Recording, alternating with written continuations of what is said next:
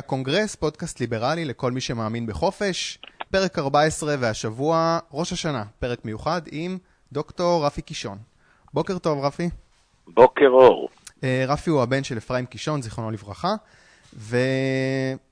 וביקשתי ממנו לעשות ראיון לרגל סדרה חדשה ומצוינת שרצה עכשיו בערוץ 8 בהוט. לסדרה קוראים אה, קישון, שמו הולך לפניו. שלושה פרקים על החיים והיצירה של אבא שלך. זו סדרה שבעצם מבוססת על סדרה, שחזור של סדרת ראיונות שירון לונדון עשה עם אבא שלך. ספר בעצם, ספר כן, כן. שיצא. כן, כן, אגב, ספר מומלץ מאוד, אני קראתי אותו הרבה לפני הסדרה. אה, אתה מרוצה מהסדרה? אה, כן, כן, סדרה מאוד יסודית, מאוד אה, עמוקה, באמת עשויה גם באמצעים מאוד מודרניים, אה, עם הנפשה ו- ו- ושחזורים אה, רבים. למשל, עשו דבר מאוד יפה, לקחו את האיורים שאבי צייר, לא, רבים לא יודעים שהוא היה גם מאייר די מוכשר. הייתה לו יד טובה לציור, מה שדרך אגב עזר לו לזייף מסמכים כן. במלחמת, בשואה, וזה הציל גם את חייו. והם לקחו למשל גם את הציורים שלו והנפישו אותם הלאה בזמן שהוא מספר דברים, אז זה גם מוסיף עניין ומתח. והשימוש ב, באמת בטכניקה של הציור, שרואים אותו ואת ירון לונדון הולכים להם בכל מיני נופים, ובגלל שהם לא מצאו את הקלטות המקוריות של הרעיון, אז הם שחזרו את זה יחד עם ירון לונדון ווילוז'ני, שמדבר בדמותו של אבי מבטא חונגרית כבדת מאוד. כן. כן. נכון. אה, אוקיי, אני שמח, אני עכשיו, גם מה מאוד נהניתי, שכן, כן. מה שאם אם- אם שאלת אם אני מוצא, תראה, בסוף הם נתנו איזשהו דגש קצת. לכאילו איזה... נתנו דגש לדעתי גדול מדי, לכאילו איזה מצב אפל שהוא חזר, לאחים שלי יש איזה תיאוריות קונספירציה כזאת שהוא חזר אל תקופת השואה וקצת אה, התערער וזה, אני לא רואה את זה ככה בצורה דרמטית. אני רואה שהוא חי עם אשתו השלישית באושר שנים רבות, והיא באמת הייתה נחמדה מאוד אליו, והייתה לו אישה שלישית צעירה, שהוא אמר שהתקשורת משדרת פייק ניוז, היא אומרת שאשתו היא בגיל של הבן שלו, והוא אמר זה ממש לא נכון, היא גדולה מהבן שלי בחודשיים. אוקיי, אני הבנתי. אה, אני רוצה אבל לחזור באמת לגוף יצירה שלו, לדברים שהוא יצר. אה, אני רוצה להתחיל מסרט שהוא עשה, שנקרא תעלת בלאומילך, וזה סרט יוצא דופן אה, ביחס לסרטים ישראלים שיצאו עד אז, ואפילו עכשיו, בכל מה שנוגע ללעג שלו, לשלטונות, לעירייה, לראש עיר, להפסקות תה, לבלגן, ואני מנסה להבין מה החוויות שאבא שלך עבר בחיים מול השלטונות, שגרמו לו להפנות את החצים שלו כלפיהם בעבודה שלו. כן, קודם כל אני חושש שאתה בכלל לא מודע שאתה מדבר עם אחד השחקנים בסרט אלעד בלאומיר. אה, נכון. בתפקיד הבלתי נשכח ניצב 317. עמדת במרפסת. במשחקו המרגש הרטיט את כל הקהל, חוץ מאלה שמצמצו באותו רגע ופספסו. כן, הייתי אז בן 12 ועמדתי על, לרגע, ה... אני מבליח לרגע על איזו מרפסת, בזמן שהעירייה, מחלקת הכבישים של העירייה, שולחת את הכלים הכבדים לעזור לבלאומיך לחפור את התעלה, כי הם נמצאים בריב עם מחלקת הדרכים. כן. מי אחראי לפרויקט הזה? כן, שכמובן אף אחד מהם לא עולה על זה שבלאומיך משוגע, שברח מבית המשוגעים והתחיל סתם ככה לחפור באמצע העיר.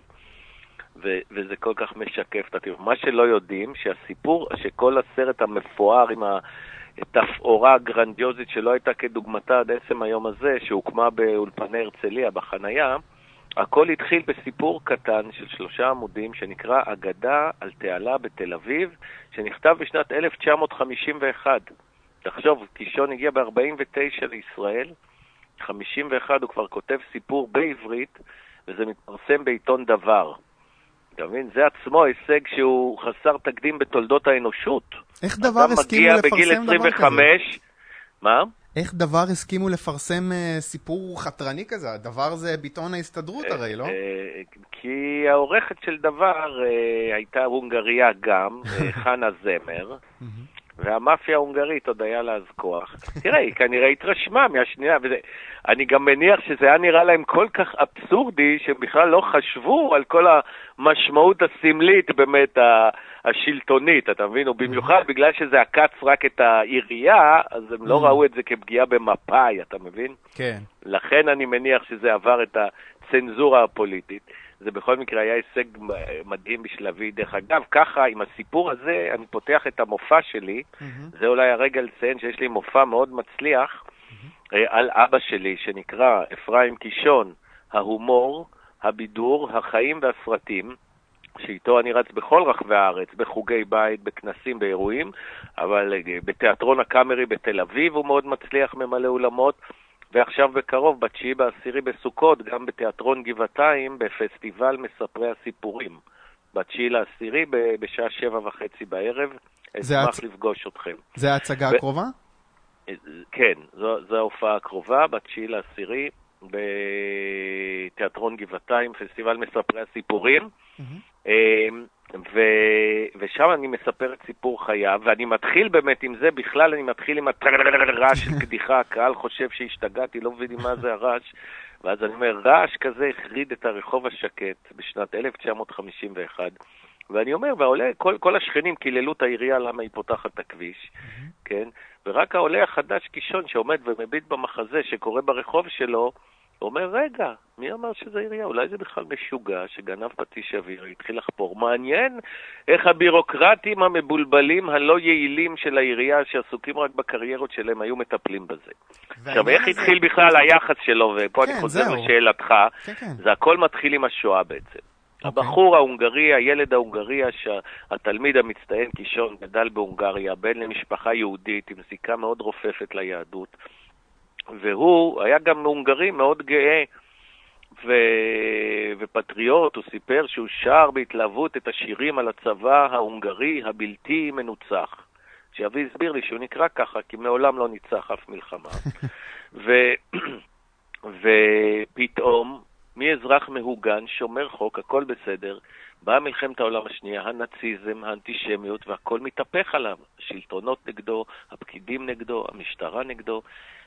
בשביל להבין את ההומור הקישוני צריך להבין את השואה, כי השואה הפכה אותו בלי ספק להומוריסטן, היא הפכה אותו לרגיש מבחינה חברתית, רגיש לצדק חברתי ולרדיפה גזענית של אחרים, והיא בטח הפכה אותו אפילו לאנרכיסט, אחד שבז לשלטונות.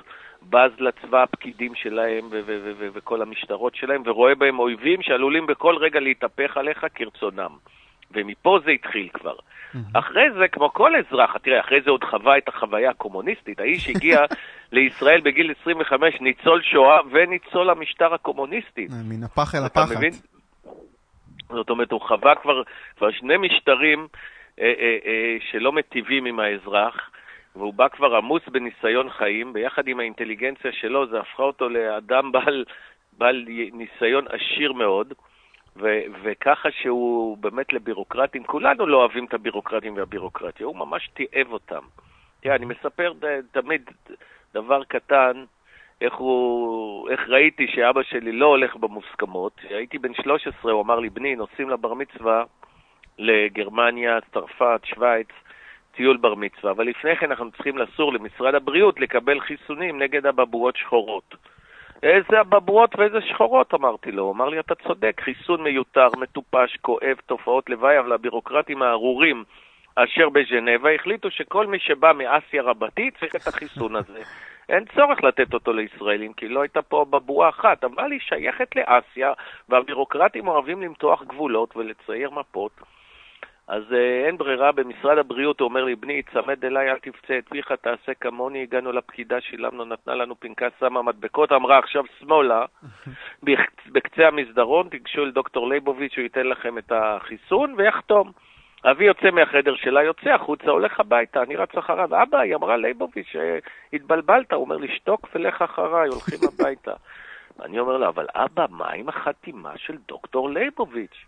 הוא אמר לי, קבל שיעור קטן לחיים, בני היקר. היה סמוך ובטוח, בני, במאה אחוז, ששוטר הגבולות אשר בגרמניה אינו מכיר את חתימתו האישית של דוקטור ליבוביץ'. וכל קשקוש שאני תכף אקשקש שם בבית, במקום חתימתו, יהיה טוב בדיוק כמו חתימתו. גדול. אז זהו, שלא האמנתי לו, איך הוא יכול לדעת מה קורה שם? הגענו לשדה התעופה, התקרבנו לשוטר האימתני, ליבי פועם כתוף, ואז השוטר מסתכל על התעודות, אה, תודה, יפה, יום טוב. בזה הרגע הבנתי שיש לי אבא גאון, הוא יכול ממרחקים לדעת שהשוטר אינו מכיר את חתימתו של דוקטור ליבוביץ'. אז זה הדוגמה ככה לחתרנות קטנה, כאילו, זה היה אצלנו מצווה, לרמות ולסדר את הבירוקרטים זו מצווה.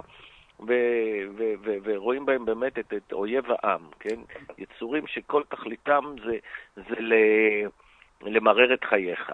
יושבים, לי... ב- יושבים בצומת, הכוח בידם, השלטון נתן להם כוח, השלטון נתן להם מערכת גבייה, נתן להם צבא ומשטרה, והם ממררים את חייו של האזרח. ככה אני התחנכתי.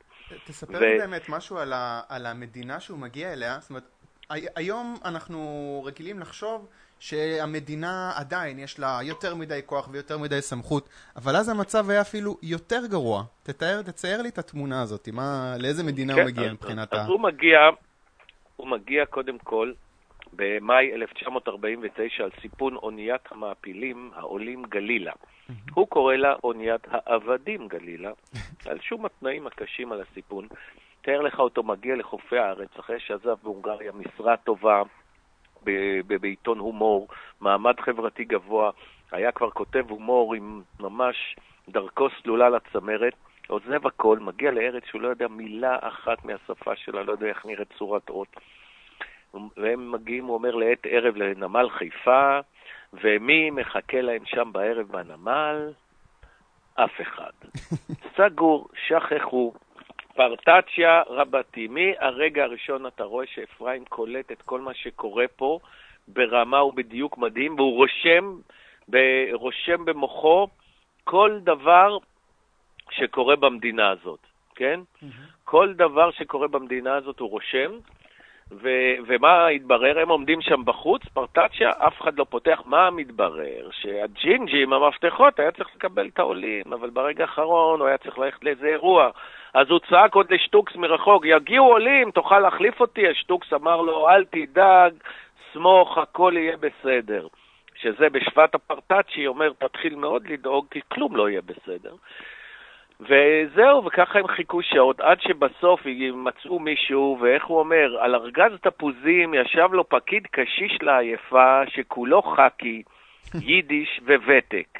הוא הביט בי בעצב מעל משקפיו השמוטים מעל הפור, ואז הוא שואל את אבא שלי, שאבי בינתיים ש- שינה את שמו מ- מהופמן להונט, והחבר'ה התחילו לקרוא לו הונט הקטן, שזה אומר בהונגרית קיש הונט. קיש זה קטן בהונגרית, אז כינו אותו קיש הונט, ואז הוא לקח על עצמו רשמית את השם קיש הונט, ואז הפקיד שואל אותו, מה שמך? אז הוא אומר, קיש הונט, אמר אבא שלי, הוא רושם קישון. שמך הפרטי, פרנס. מה אומר הפקיד? אין דבר כזה, רושם אפרים. ואבי אומר, לא, לא, פרנסי אומר, אדוני, אל תתווכח, זהו. ופה, בזה הרגע, הפקיד נותן לו את שמו החדש, ואבי עומד עמום בנמל ואומר, ברגע זה הבנתי שאני והמדינה הזאת הולכים לכתוב הרבה מאוד הומורסקות ביחד. ותוך, ותוך כמה שנים הוא כבר מגיע ממצב שהוא לא יודע מילה בעברית, והוא בן 20 ו... ו... ו... 20... וחמש. 25, הוא מגיע תוך כמה שנים לכתוב את הטור המוביל במעריב, טור יומי. איך, נכון. איך הוא מגיע לזה? תספר לי כמה זה לא טריוויאלי שמשהו כזה קורה. זה פלאי אפשר להגיד, זאת אומרת, זה באמת שיא עולמי. אני תמיד אומר, במופעים שלי, אני אומר, שאין ספק, זה שיא עולמי. אין עוד אדם בתולדות האנושות שלמד כל כך מהר שפה כל כך זרה. זאת אומרת, שפה עם אותיות אחרות, שיטה אחרת. אז אנשים אומרים לי, ג'וזף קונרד כתב באנגלית מאוד טובה, כבודו במקומו מונח, הוא באמת פולני שכתב באנגלית נפלאה, וקודם כל מפולנית לאנגלית זה אותם אותיות. ב', הוא אחרי שהיה בערך 20 שנה, כבר חי בקרב אנגלים וכך הלאה, ובילדותו שם אנגלית, אז הוא הגיע להישג הגדול. הישג מצוין, אבל זה לא תוך שנתיים לכתוב בשפה זרה.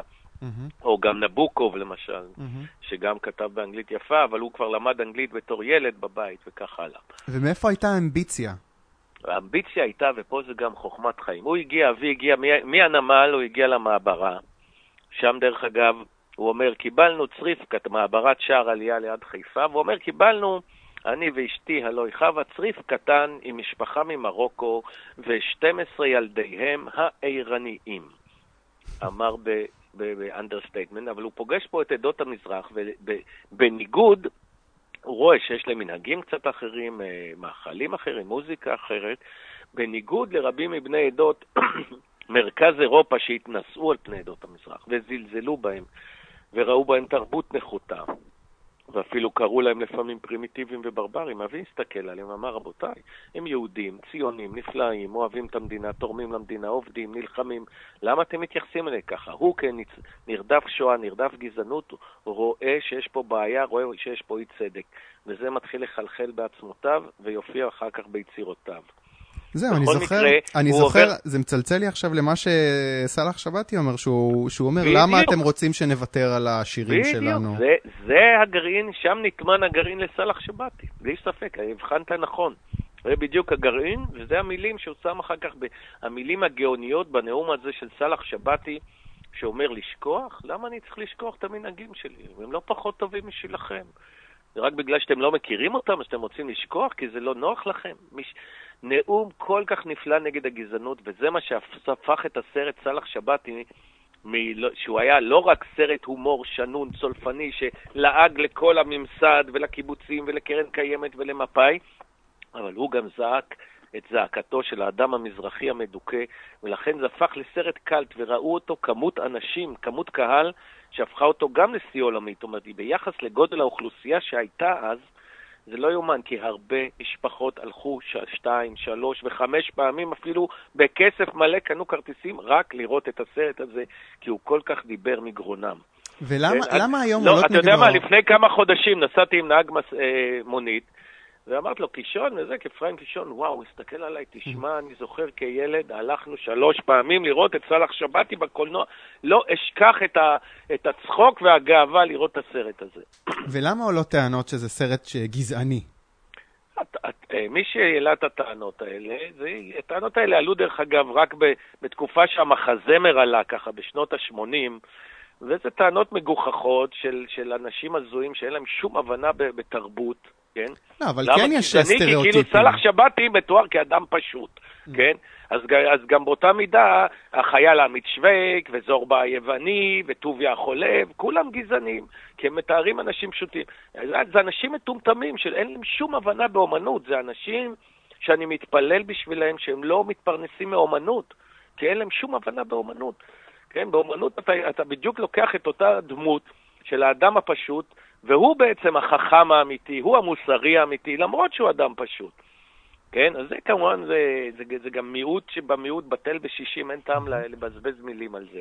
אוקיי. Okay. אני, רוצה לה, אני רוצה לעבור אה, ברשותך למשהו... דרך אגב, אם, אם כבר הזכרת את זה, מספר מבקר הקולנוע, והקולנוען בעצם ניסים דיין, שהוא ממוצא מזרחי, והוא למד בהיכלי האקדמיה בצפון תל אביב, פה באוניברסיטת תל אביב, וגם הוא שמע על זה שסאלח היא באמת דמות סטריאוטיפית, גזענית, והוא חזר הביתה אל אביו המזרחי ואמר לו, אבא, מה אתה אומר אה, על סאלח שבתי, הסרט שראית זה באמת בושה וחרפה. אבא שלו מסתכל עליו ואומר לו, תגיד לי, אתה אידיוט?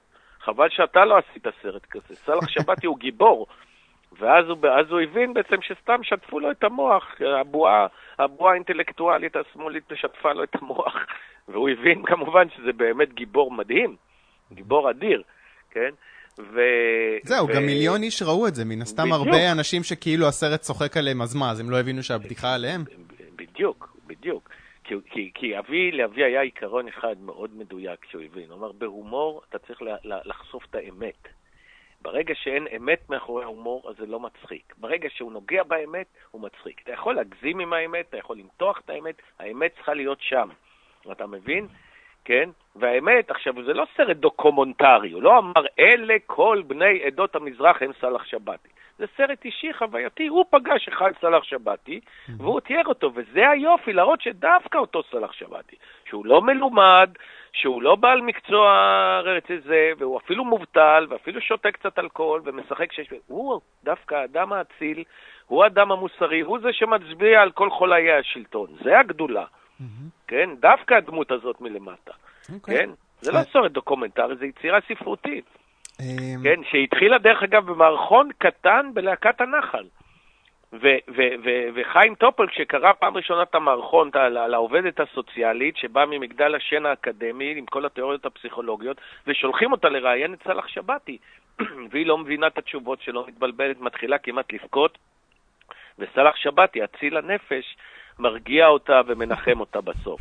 וטופול קורא את זה, והוא אומר בכנות, אני קורא את זה, ובעיני מבצבצת דמעה. אמרתי למר קישון, תשמע, זה סיפור מאוד יפה, נוגע ללב, מאוד עצוב, יפה נורא שאתה עוסק בבעיות הקליטה של בני, אחינו בני עדות המזרח, ו- ובקשיים שהממסד מערים לפניהם, אבל... להזכירך, אנחנו להקת בידור, כמובן שאנחנו לא הולכים להעלות את הקטע העצוב הזה, כי כל הקהל יברח.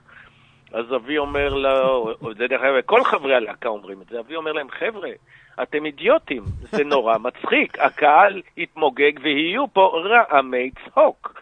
אז הם אומרים לו, לא, מר קישון, אתה אידיוט, אתה לא מכיר את ההומור ולא מבין בהומור המקומי, ובשום אופן אנחנו לא מעלים. עשו נגדי מרד, הוא אומר.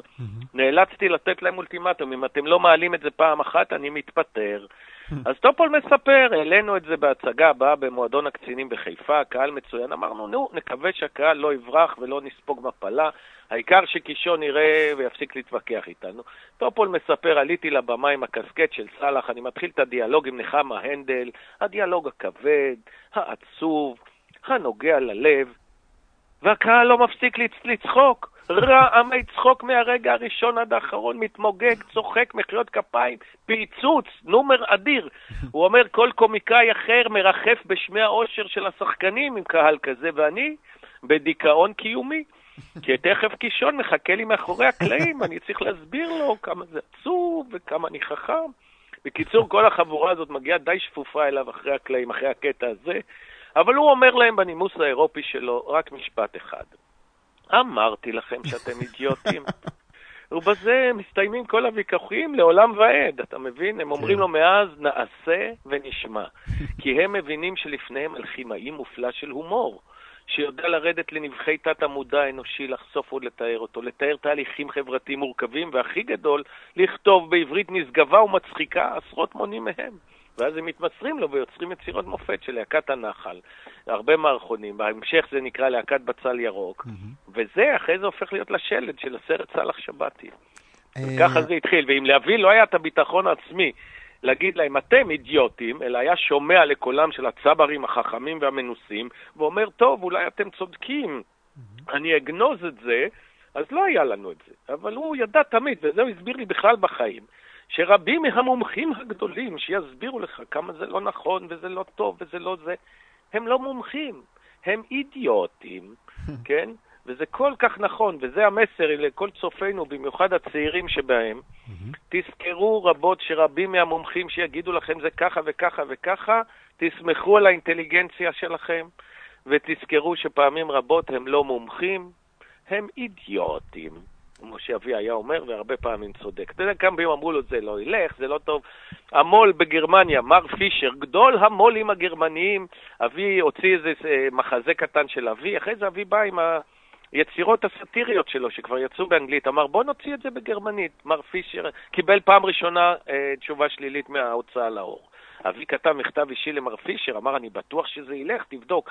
מר פישר כתב לו, ואני מצטט מהזיכרון, כי אבי ציטט לי את זה בדיוק, אמר לו, מר קישון היקר, קראתי את החומר באופן אישי, ובדקתי זאת, ודע לך, לו היה צל של ספק שיש פה מקום לחומר הזה וקהל, תאמין לי שהיינו מוצאים את זה, אבל אין קהל לזה. אז אבי הלך למו"ל אחר, ועד היום ילדיו ונכדיו של המו"ל הזה חיים בארמונות פאר בדרום אה, אה, איטליה ובשוויץ, רק מהכספים מ-44 מיליון ספרים של קישון שנמכרו שם בגרמנית. יפה. אתה מבין? אני רוצה מה לשאול... שהפך אותו גם לסופר העברי הנפוץ ביותר בעולם, אחרי התנ"ך. אני רוצה לשאול כן. משהו על בורגנות. אבל ו- רגע, התחלת, כן. התחל, אה, רציתי עוד להדגיש בעצם דבר אחד, אה, על העברית שאלת, איך הוא למד, כן. וזה הוא התחיל בקיבוץ. פה הייתה נקודה חשובה, הוא ישב בקיבוץ שהגיע, ותוך חודשיים התחיל לכתוב בעברית. אתה מבין? תוך חודשיים, אה, סליחה, תוך חודשיים התחיל לכתוב בהונגרית, ומורסקוט לאויקלט, והיה לזה קהל, והוא יכול היה להמשיך לכתוב הונגרית שנים רבות, כל חייו. ופה החוכמה שלו, הוא אמר, ידעתי שאם אני ממשיך עם הונגרית, אני אשאר אדם גלותי, אדם שחי בעבר, אדם מתוסכל שכותב לקהל שהולך וקטן, הולך וקטן, אני חייב ללמוד את השפה הארורה הזאת, ויהי מה. והוא התנפל עליה בחמת זעם, כאילו כל חייו תלויים בזה, והוא הבין שזה תהיה הדרך היחידה שלו להמשיך להיות סופר.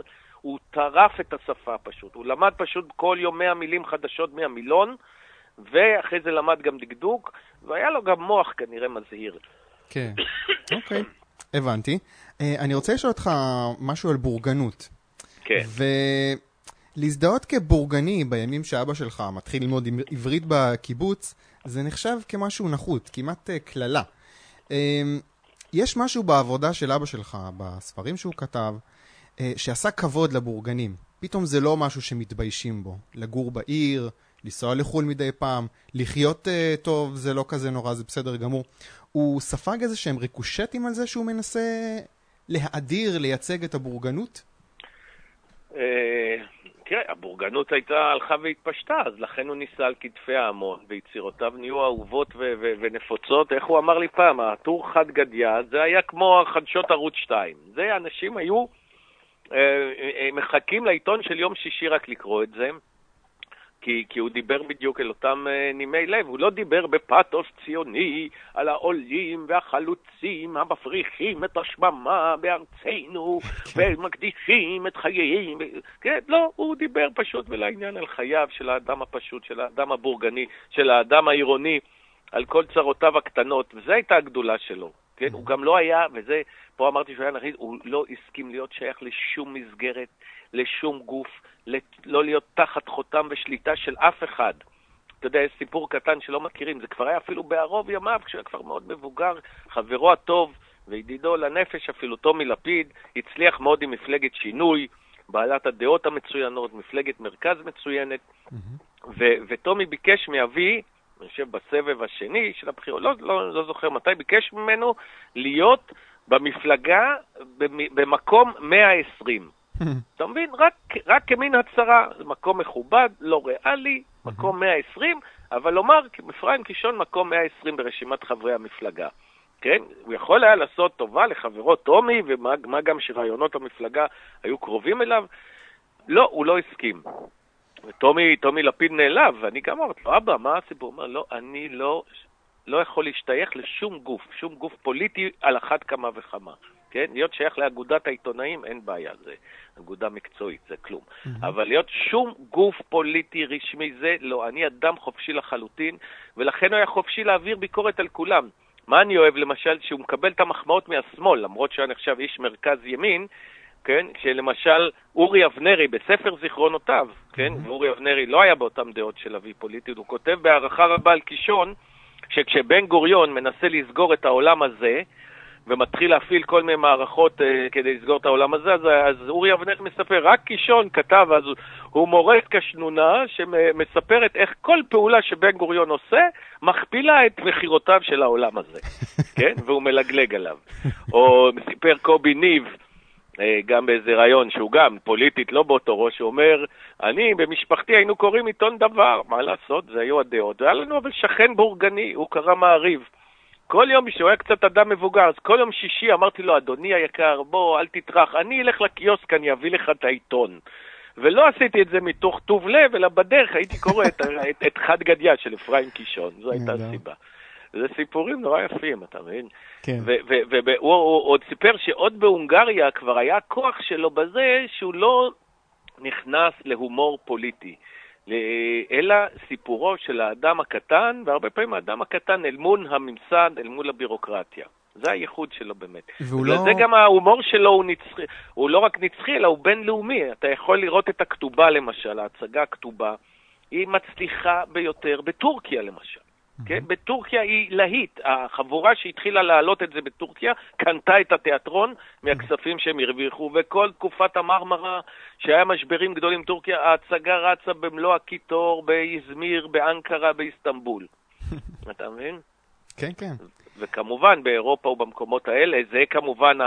הלב של המרכז אירופה, זה, משם נובע ההומור שלו, אבל זה שהוא אומר לי, איך בדרום קוריאה קוראים את היצירות שלי וצוחקים, ביפנית, בדרום קוריאנית, בסינית, אני לא מבין את זה, אבל זה, זה באמת מסרים בינלאומיים.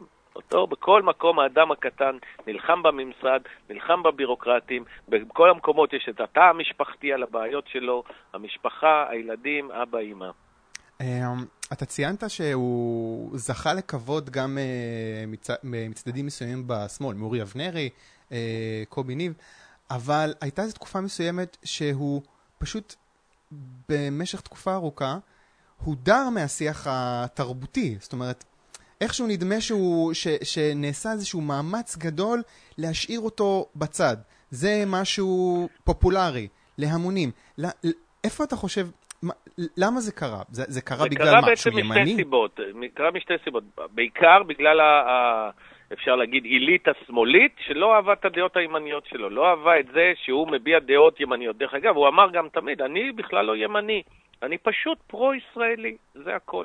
היום, דרך אגב, הוא היה נחשב אה, מרכז מתון עם הדעות האלה, כן? ו- ודרך אגב, כשרבין הלך לתהליך אוסלו, הוא גם כתב לו מכתב תמיכה. Mm-hmm. הוא אמר לו, באמת צריך לנסות את הפתרון הזה, צריך לנסות, לתת צ'אנס לזה. אני בהחלט תומך בך על זה שאתה מנסה את זה.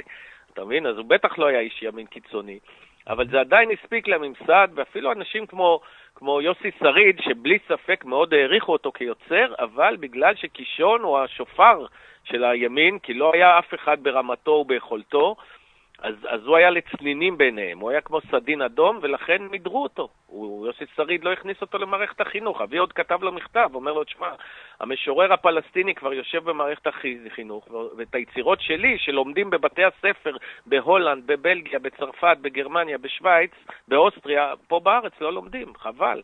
יצירות מאוד ישראליות, מאוד ציוניות, מאוד... וזה עד היום ככה, דרך אגב. עד היום... אה, עדיין המערכת עוד לא, לא הצליחה לטפל בזה ולהכניס אותו יותר ויותר.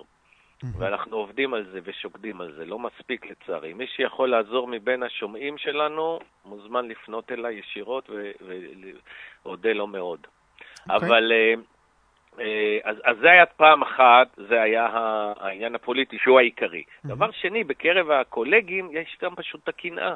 לא סתם יש את המושג קנאת סופרים. אין קנאת מנקי ארובות, קנאת מכווני פסנתרים, אבל יש מושג קנאת סופרים. העובדה שאותו שמגג קישון היה יושב איתם בבית קפה, והם היו אומרים לו, לא נורא, אתה לומד עברית, אחד, שתיים, אל תתייאש קדימה, ופתאום האיש כובש את העולם, הולך לטקס האוסקר, וגלובוס הזהב, בעברית שהוא כתב, ברור.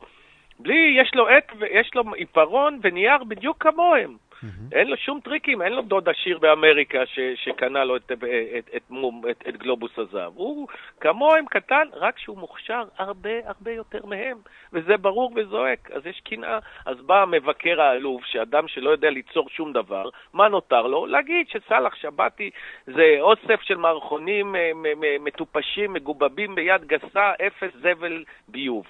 כן? אז אומרים לו, אבל מה, אנשי האוסקר, שיש להם קצת הבנה בקולנוע, חושבים שזה דווקא אחד מחמשת הסרטים הכי טובים בכל העולם כולו. ואנשי גלובוס הזהב, שזה כל מבקרי הקולנוע בארצות הברית, חושבים שזה בכלל הסרט הכי טוב בעולם, עם המשחק הכי טוב בעולם. Mm-hmm. אז uh, יש פה פער תמיד שאתה לא יכול להסביר אותו. אפילו עיתון הארץ היה יכול לכתוב, אתה יודע, לכתוב דעה. אבי אמר, אין לי בעיה אם יכתבו דעה. קראתי את הסיפור של קישון, הוא לא מצחיק אותי, הוא לא טוב. אין לי, אין לי בעיה, אתה יודע, דעה של אדם זה, אבל כשמתחילים לרמות בעובדות ולעוות אותן, מה שנקרא היום פייק ניוז, זה מעצבן אותי. כי כשהארץ היה אומר, מתי סוף כל סוף סרט ישראלי יזכה באיזשהו פרס משמעותי? אז אבי כתב להם שתי מועמדויות לאוסקר, שלוש גלובוס זהב, פרס המבקרים, פרס הזה, פרס ברצלונה. זה לא רע. אמרו לו, אה, נכון, שכחנו, באמת שכחנו. אבל אם איזה יוצר, איש שמאל, היה זוכה בפרס תנחומים בפסטיבל הגימנזיות באלבניה, אז היו כותרות, הישג חסר תקדים לתרבות הישראלית. וזה מאוד חרה לו. מצד שני, אז, אז, אז ברגע שהממסד מתחיל להנמיך, אפילו לא מדברים עליו ומורידים את הפרופיל, אז יש ירידה בכמות הקוראים. התיאטראות פתאום לא רוצים להעלות הצגות, ומצד שני באירופה הוא הולך וגואה, ויש שבועות ש-14 הצגות שלו מועלות באותו שבוע, באותו יום, ב- על הבימות מטורקיה ועד לונדון בכל הערים, ואת חלק מהם הוא עוד מביים, והסרטים שלו מופיעים, והוא מתראיין, והוא מעלה הצגות סטנדאפ. אז הוא פשוט יצא לאירופה לעבוד. אנשים אומרים לי, הוא עזב את הארץ. לא עזב את הארץ. גם יוסי בניון לא עזב את הארץ וניסה להיות לורד אנגלי, הוא פשוט יצא לעבוד. הכנר מינס ובירנבאום ודני קרוון האומן, זה כולם אומנים בין... ואבי אומר בכעס, כשמדברים על אומנים בינלאומיים כאלה, כמו טופול, קרוון, בירנבאום, מינס, אומרים, נו טוב, הם אומנים בני בינלאומיים, בסדר גודל בינלאומי, ברור שהם נמצאים הרבה בחו"ל, אבל, אבל מה הבדרן הקטן הזה מחפש שם? אז הוא אומר, או, oh, זהו, שאתם לא יודעים את העובדות כנראה. כן. הוא היה מועמד לנובל גם על, ה, על היצירה שלו. ל, לרגע הוא לא חשב שהוא יזכה, הוא אמר לי, בני, הומור אף פעם לא זוכה, כן? תמיד מתייחסים להומור, עזוב, הומור בדיחות זה קליל. לא יודעים שהומור זה הכתיבה הקשה, הנעלה ביותר, המדויקת. הכי קשה לכתוב הומור בעולם. יש מעט, מעט בכלל שיודעים לכתוב, רק לכתוב הומור במובן שאתה קורא את זה, וזה מצחיק. זה, זה קשה מאוד. היום, את יודעת, הרוב כותבים כבר לטלוויזיה, ואז יש לך הוויות, ויש לך משחק, ויש לך אפקטים, ושלא נדבר כבר על מכונות הצחוק. כן, כן. שאבי מתוך גאווה לא הסכים שישתמשו בהם, אם, אם הוא היה עושה משהו לטלוויזיה. אמ, אני זוכר שקראתי משהו שהוא אה, תקף את הממסד של האומנות המודרנית. אני סקרן, מה הכעיס אותו כל כך באומנות מודרנית? תראה, פה אפילו אני, קשה לי להגיד, אה, להסכים איתו במלוא מובן המילה, במובן זה שאבא, אומנות זה אומנות, כל אחד יכול משהו לעשות. אם אני רוצה לעשות שלושה קווים כחולים, להגיד שזה משקף בעיניי את השמיים, את הים ואת הנפש, וזה מדבר מליבי. בסדר, זה זכותי. אבל אבי לא דיבר נגד זה. זהו, מה הוא אמר? הוא אמר שזה בלוף, שזה לא אמנות? בדיוק, הוא אומר שזה בלוף, כי יש פה, יש פה מערכת שלמה שמנסה למכור שטויות לאנשים, שהיא שוטפת להם את המוח. בא מבקר התיאטרון, מבקר האומנות, ומתחיל לדבר על הסובלימציה הפנימית, הנלחמת באנטגוניזם החברתי, ההיולי, אשר משת... קשקוש, זה קשקוש, כמו שהילד אה, במלך הוא ערום, אין שם פה כלום. כן? בגדי המלך הנפלאים והזוהרים, קשקוש, המלך הוא ערום. Mm-hmm. עכשיו, אבי עוד היה לו סמכות לדבר, כי הוא בוגר בית ספר לאומנות. למד עשר, אה, ארבע שנים אומנות, אה, עצמו, הוא עצמו התעסק באומנות מתכת, היה פסל אה, או, או צורף מתכת, עשה דברים מאוד יפים כשהיה לו זמן עוד, והעריך אומנות ואסף אומנות. והוא אמר בעצמו, נגיד, אדם כמו פיקאסו. אדם פיקאסו צייר מוכשר ביותר, אומן דגול, אבל לקראת הסוף הוא מבין למה להתאמץ. אני מורח כמה מריחות, ואנשים קונים את זה בכסף אדיר, אז למה לי להתאמץ? אתה מבין? אני מניח שזה לא ביקורת... טען אה, שיש פה תעשייה שלמה של שטיפת מוח. אני מניח שזה לא ביקורת שעזרה לו להיכנס לשיח ה... אמרת, זה understatement, כן? זה לא בדיוק חיזק את מעמדו, אבל זה זכה כמובן בקרב ההמונים הרחבים, שבאמת הרגיש תמיד קצת מטופשים, שמבקר האומנות היה אומר, זה מהעבודות המוקדמות היהודיות של אה, סזואן, שזה מזכיר לנו את ה... אתה מבין? אתה ישר מרגיש אידיוט מול זה. אביל בעצמו, למשל, הוא היה מדבר עם אנשים, היה אומר, היצירה הזאת מאוד מזכירה לי את העבודות המוקדמות של אה, אה, פרועה. Mm-hmm. העבודות המוקדמות של פרועה בסגנון הקמאי שלו מאוד מזכירות. אנשים היו אומרים לו, כן, כן, נכון. אין שום פרועה, הוא סתם היה ממציא שם, כן? הוא בכלל היה אוהב לחשוף את הצביעות האנושית, זה היה מתחיל בדברים קטנים. יום אחד הוא קיבל למשל איזה ממרח כבד אווז משובח מצ... מצרפת, מתנה, בקערת חרסין המפוארת, עטופה בסרט אדום, אבי אהב שטויות כאלה, אז הוא אכל את זה להנאתו. רגע לפני שאשתו שרה באה לזרוק את הצנצנת הריקה לפח, הוא אמר לה, just a minute, אישה, חכי רגע.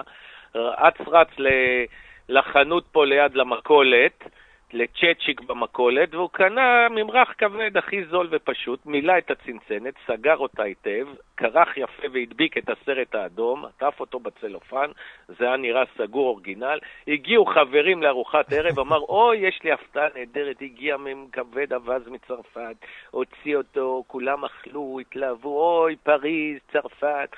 איפה בארץ, מתי בארץ נוכל להשיג כאלה, כאלה דברים נפלאים? הוא אמר, אין בעיה, פה אצל צ'צ'יק במכולת. מילאתי לכם את זה. אתה מבין? זה הדברים הקטנים.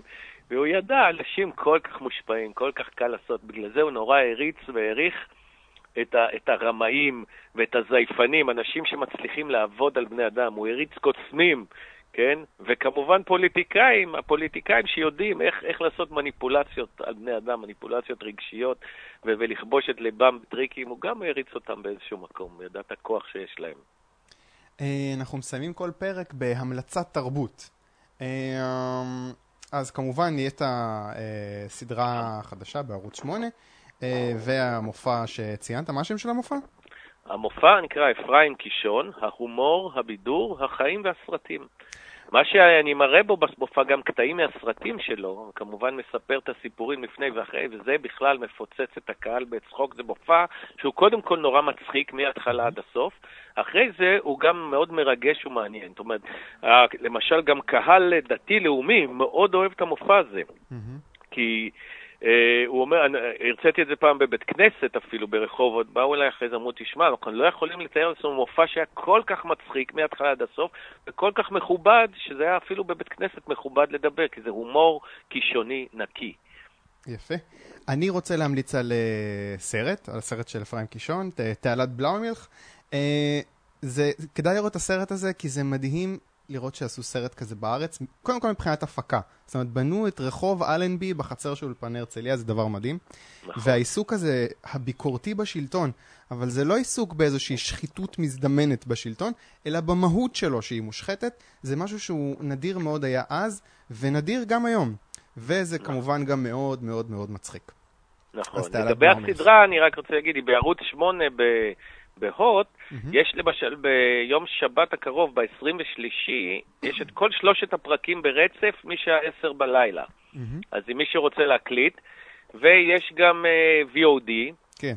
כמובן, אני מניח שזה קודם כל יחזור בהרבה שידורים חוזרים, ואני מניח שזה יזלוג אחרי זה לערוצים הרגילים גם, אין, אין לי ספק בזה. זה יז... לדעתי עוד כמה חודשים כבר גם יהיה אפשר למצוא את זה בוויינט, יש שם אזור של ערוץ 8 שיש שם הרבה תכנים, אז זה עדיין. אז בטוח שזה גם יגיע לשם. דרך אגב, בדיוק שאלתי מישהו ככה, הוא אמר לי, מה עם הסדרה? וזה, אמרתי לו, תגיד, יש לך הוט? אז הוא אמר לי, yes. אמרתי לו, סליחה, לא הבנתי את התשובה. אתה מתכוון ש-yes, כן, יש לך הוט או יש לך yes? אז זה, זה בעיה בשפה העברית באמת, כן. אה, אוקיי, אז אה, תודה רבה לך, רפי. מאה אחוז. אה, אז.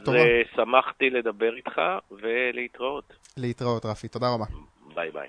הקונגרס, הפודקאסט לכל מי שמאמין בחופש, שתהיה לכם שנה טובה, ואנחנו ניפגש שבוע הבא עם עוד ליברל.